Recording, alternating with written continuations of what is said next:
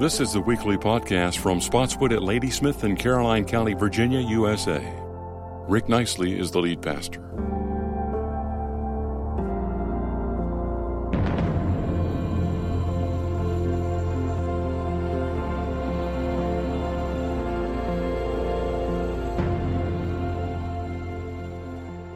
Good morning, Spotswood at Ladysmith. Happy Easter. Happy Resurrection Sunday. We're so glad you're here. I know it's a little overcast this morning, but God's going to give us a great day. And I know just like last week, that was a first for many of us, a first for me, where we did a virtual communion, a Lord's Supper. Today is going to be a first as well. We hope last week was an intimate time with your family as you took communion together to observe the Lord's Supper. And, and today we hope that you gathered as a family to celebrate Resurrection Sunday or Easter. And we hope it's a great day for you. I want to go ahead and get into the Word of God, but before that, I want to pray for us. Father in heaven, thank you so much for the day. Uh, I pray, God, that the reading of your Word, the teaching of your Word will not return void. God, that you would take the seed of the Word of God and plant it deep in our hearts. It would take root and give forth fruit. And God, if there's anyone here today uh, through the digital hearing of my voice, Father, that they don't know you, they have not put faith in the finished work of Jesus, that they would do that today. In Jesus' name, amen. Hey, again, as I said, I'm so glad you're here. Maybe you're here because you're a regular part of our church, or maybe you heard about us through a friend or family member, or or maybe you were bored and you were searching the internet stumbled on our YouTube channel, or maybe our, our website or our Facebook page. And so we're so glad that you joined us today. We hope you'll be encouraged by the Word of God today and, and really consider what Jesus has done for you. Um, I'm going to go ahead and read in, uh, or I'm going to look back on uh, the book of John in chapter 11.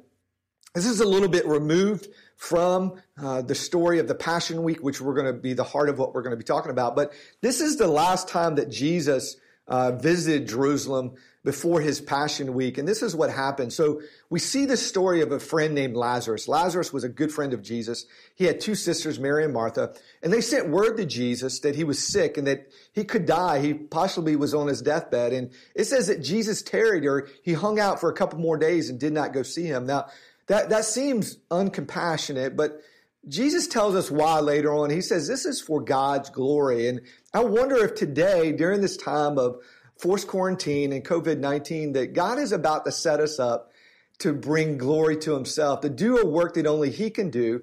And, and I just encourage you to look and see that Jesus is always working around us, to be the hands and feet of Jesus to your neighbors, to still continue to serve him and look for him working, because I believe he is doing that. Well, Jesus finally shows up, and of course, Mary and Martha are excited to see him, but they're discouraged because they said, Listen, Jesus, if you had shown up, our brother would have not died. And, and this is Jesus' response. He says this I am the resurrection, and I am the life. Whoever believes in me, though he die, yet shall he live.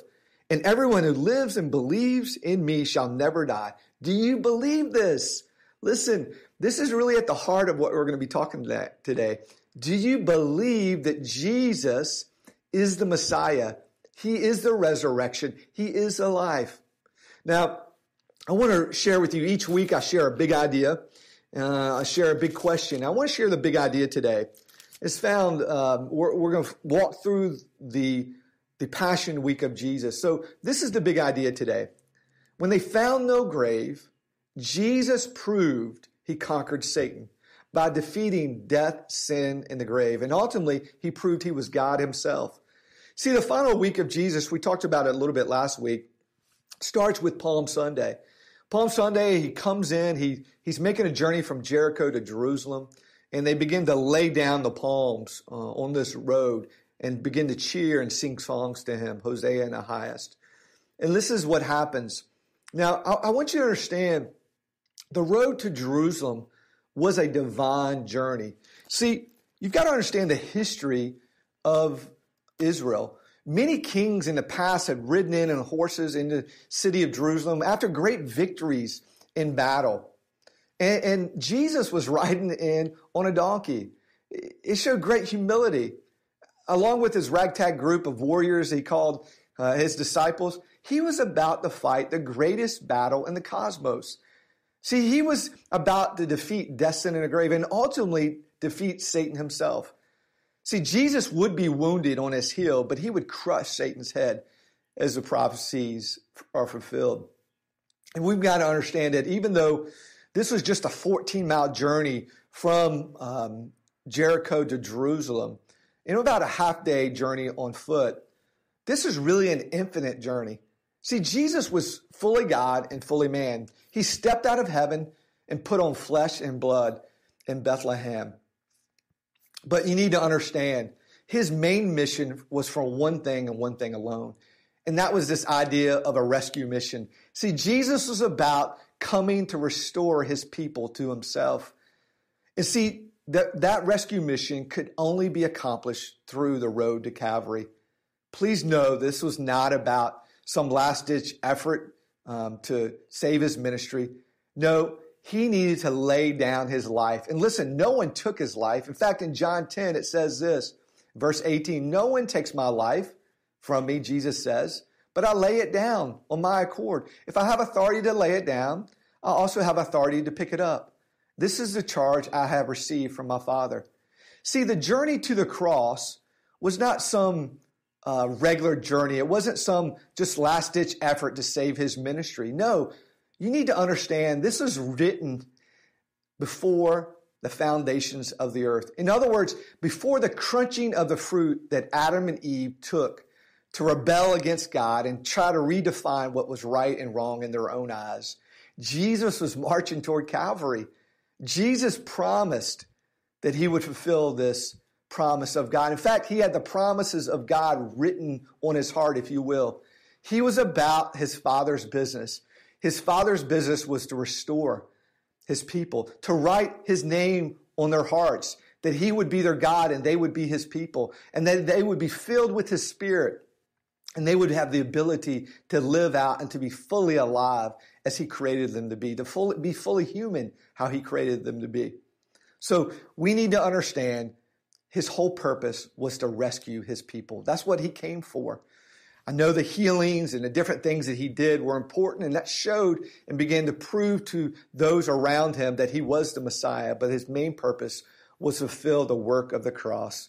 Now, listen, he continued throughout his week. In fact, on Monday, it says in the scriptures that he wept over Jerusalem. He had a guttural response. He, he desired to gather his people. Listen, he de- desired to gather his people like a hen does her, his, her chicks. But listen, they, they rejected him. They didn't see him. They didn't recognize him. And that's why he was so brokenhearted. In fact, he goes into the temple and he begins to cleanse the temple. He begins to turn over the money changers. The religious system had become corrupt. They began to cheat the people. They all it came all about money and prestige and fame and power. Sounds a little familiar today, doesn't it? Many times in the church, that's what happens. Unfortunately, even today. And so he cleansed it out and said, "You have made this a den of robbers, but I'm going to cleanse it out and return it as a house of prayer." And then Tuesday, we see that he challenged the religious leaders. He says, You guys don't recognize me, do you? I am the cornerstone. I'm the cornerstone that you've rejected. And what Jesus was really saying is this He's saying this either I'm your cornerstone, I'm the foundation where your life is built upon, just like a house is built upon a foundation, or I'm your stumbling block. It's one or the other. See, Jesus can only be just that. He is either your foundation or he's a stumbling block that you stumble over. In fact, he says that either people will fall on me and be broken, meaning they'll be humbled and they'll receive me by faith, or I will fall on them and be crushed. It's one of the two. And then we see Wednesday was a time of he, he rested in Bethany. It was a time of silence and solitude. And then Thursday, we see, as talked about last week, that Jesus celebrated the Passover with his disciples. Eventually, he went to the garden. If you're taking notes, write this down. The garden was full of horror and dismay. I know many of us see this picture, this painting of Jesus in his white robe, and he's kneeling next to a rock with his hands all neatly folded. Well, I hate to say this, the, the painter did not obviously uh, refer to or, or look at or read Mark 14 when they were painting this picture because the reality is this his soul was greatly distressed. In fact, it says that he was troubled even to death. He fell on the ground and he cried out to God, if, if this cup of suffering could pass him, he wished it would. In fact, it says that he, he sweat blood, uh, droplets of blood. Think about that for a moment. He, he fell on the ground. Sweat and blood was coming out of his, his body, his pores. He was dirty. He was, if you will, messy. And he cried out to God. In fact, three different times he asked his um, disciples to pray for him. And, and they chose not to. They kept falling asleep and he kept saying, please pray. And he kept going back to the Father. And see, understanding, we talked about the four cups of promise from Jesus last week, but there was a fifth cup. This fifth cup was a, the cup of the wrath of God. And he would drink it. He would drink it fully. In fact, Isaiah 53 3, it says this He was despised and rejected by men, a man of sorrows, acquainted with grief. As one whom men hid their faces, he was despised and we esteemed him not. See, we need to understand that when we go through suffering, many times that will be the closest we ever actually get to God. And remember, the hands that reach out to you with compassion and mercy and grace are Jesus' hands. And those hands were pierced hands, pierced by the nails in his hands and his feet. See, now Friday we see that eventually, well, before that he was he was betrayed by Judas. He was taken through the night. He was put before a mock trial, and of course, the, the religious leaders and the government officials kept passing him back and forth. And eventually, he was sentenced to death. He was sentenced to the cross, the crucifixion. In fact, again, the people that cried out, Hosanna, were saying, Crucify him, crucify him. See, Jesus never put his, his trust in people. He put his trust in his Father because he knew what was in the heart of people. I want you to write this down. You know, you may be close to the cross, but far from Christ. I want you to imagine the scene at the cross where they put him up between two thieves and again, they mocked him, they beat him, they pulled out his beard, they whipped him with a cat of nine tails. He was put up on the, the cross. And I want to imagine the cross that the weight of the, his body began to suffocate himself. He would have to reach up each time to take a breath. This is how people slow suffering. In fact, in those days, many times people would be on the cross two and three days and longer. It was long, it was a very slow, torturous death. This is what Jesus took for me and for you. But imagine this scene at the cross where the, the soldiers were beginning to gamble for his belongings. We see that in John uh, chapter 19, where they began to, to gamble for his only earthly possessions. And see, I see this sometimes as us as religious, as us as churchgoers. We, we can be many times like these soldiers. We can be playing games at the foot of the cross.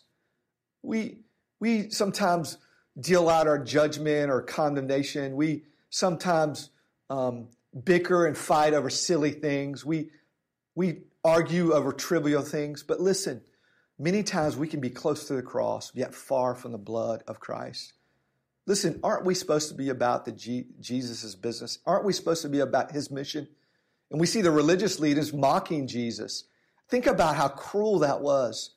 Think about how awful that was. And that brings me to my next point is this. Since Jesus drank God's wrath, the wrath of God, he is now offering us to drink from his mercy. See, when he's, he is hanging on the cross and he says, Father, forgive them.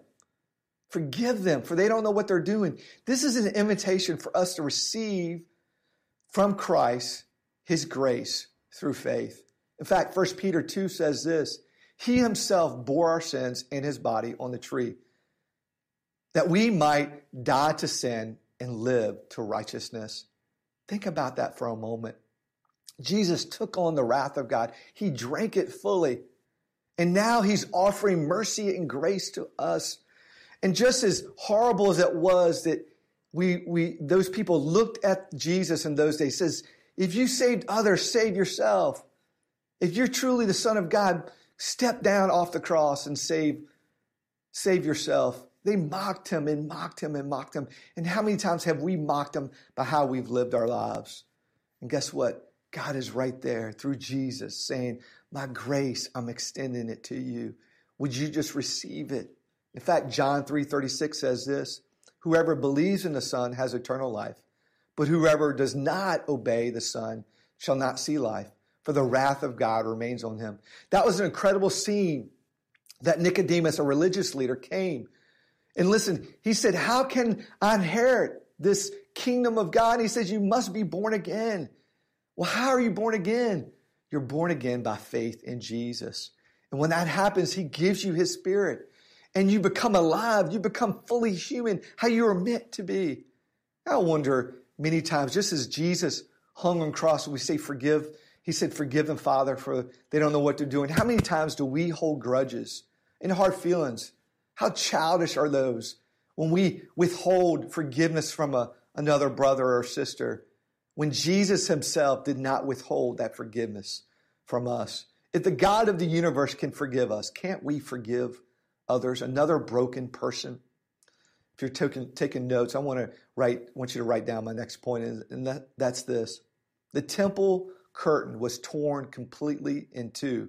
And that shows us that Jesus's Jesus appeased God's wrath. In other words, he fulfilled it. This is an accounting term where he paid in full the wrath of God 2 Corinthians 5:21 says this, "For our sake he made him who knew no sin to be sin, that in him we might become the righteousness of God."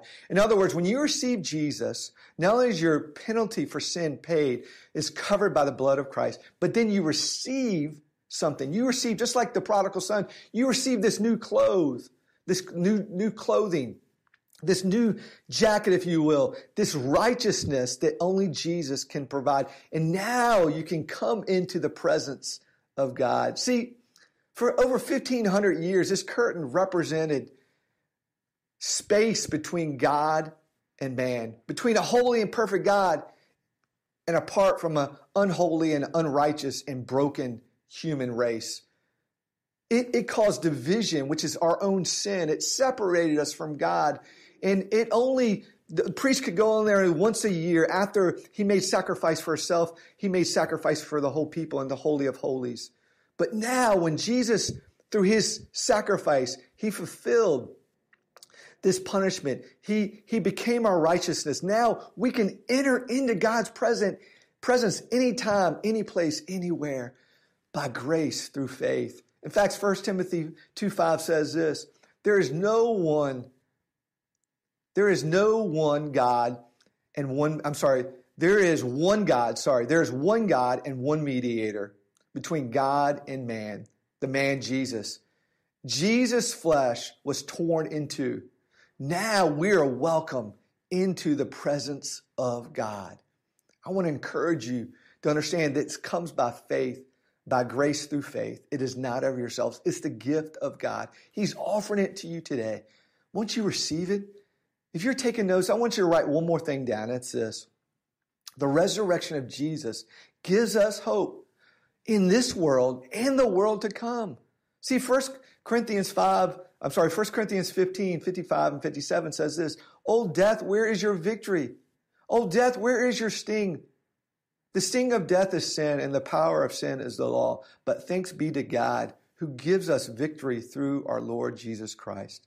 See, listen, if you leave this world without Jesus, without his blood covering your life, without his spirit living in your soul, you will face a second death, which is eternal separation from God forever.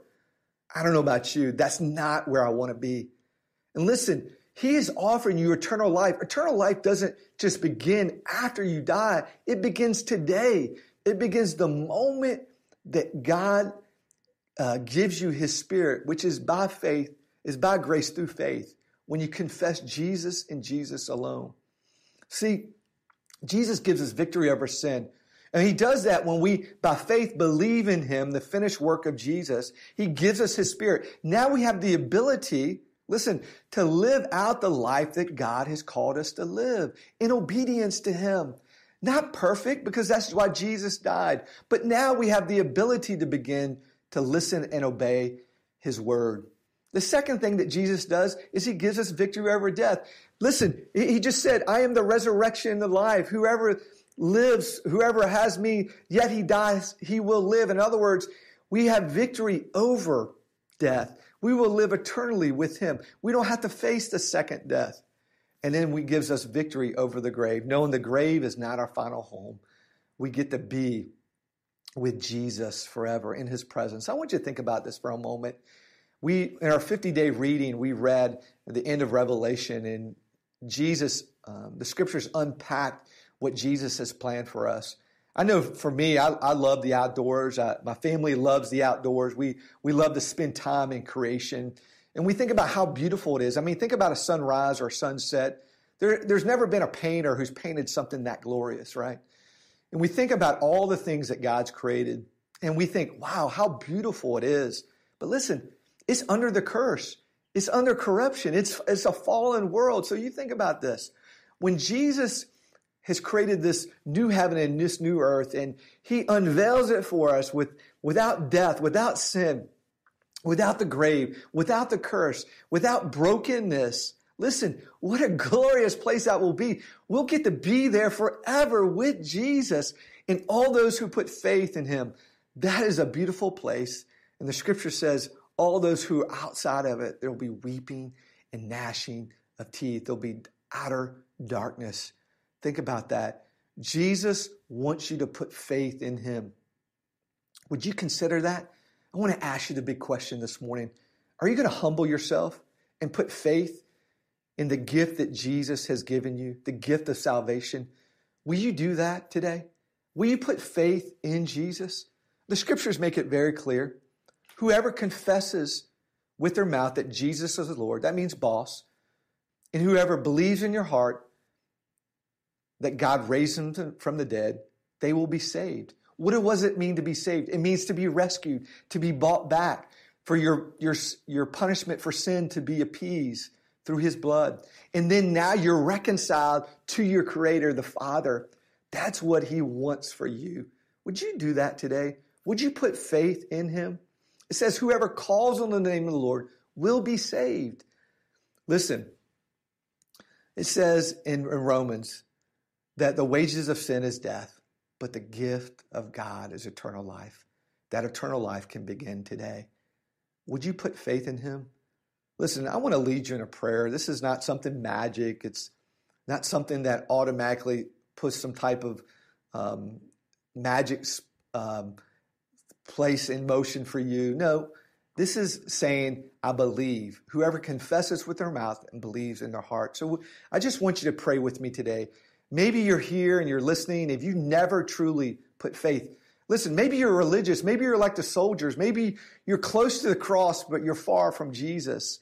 And Jesus wants to come into your life. He wants to make you brand new. He wants to give you new purpose and meaning in life. I know many of us have been thinking about that lately with everything that's going on. Pray this prayer with me. Father, I want to thank you. Thank you for sending your son. Thank you for sending your son to die for me. God, I, I know I'm a sinner. I know I'm broken. I know I can't fix myself. I know I can't clean myself up. I know I can't make myself righteous in your sight. So, Father, I'm putting trust in your Son. I'm putting trust that through his death, his burial, and his resurrection, I can have new life. Would you send your spirit into my life? Would you allow me to live out a life that's worthy to be called a son or daughter of yours? Now, Father, help me to live for you. Thank you so much for what you've done for me. In Jesus' name, amen. Listen, if you prayed that prayer for the very first time, or maybe you just firmed up that commitment of faith in Jesus, we want to know about it. We, we want to encourage you in that. Would you do me a favor? On the next slide, right after we're done, um, there's going to be some information on how you can contact us. Would you do that? Would you, I think it may be clicking a button or sending us an email. Would, would you do that? Would you let us know? Listen, this is not the end. This is just the beginning of your journey. Listen, God wants you to see you see you grow in Him and, and become a full disciple in Him. And not only that, to reproduce other disciples. He has incredible purpose and plan for you. And we want to see that fulfilled. And we want to encourage you in that. We want to send you some information, direct you to some uh, websites where you can find and be encouraged. And ultimately, when we're all gathered together, if you're local, we want you to be a part of our uh, church and our church family and deep in community where we make disciples that make disciples that plant churches and advance God's kingdom uh, through obedience to his great commission. So listen, please make sure you do that. We love you. We're so gra- glad that you joined us this Easter Sunday. Take care and God bless. This has been the weekly podcast from Spotswood at Ladysmith in Caroline County, Virginia, USA. Thanks for listening and God bless you.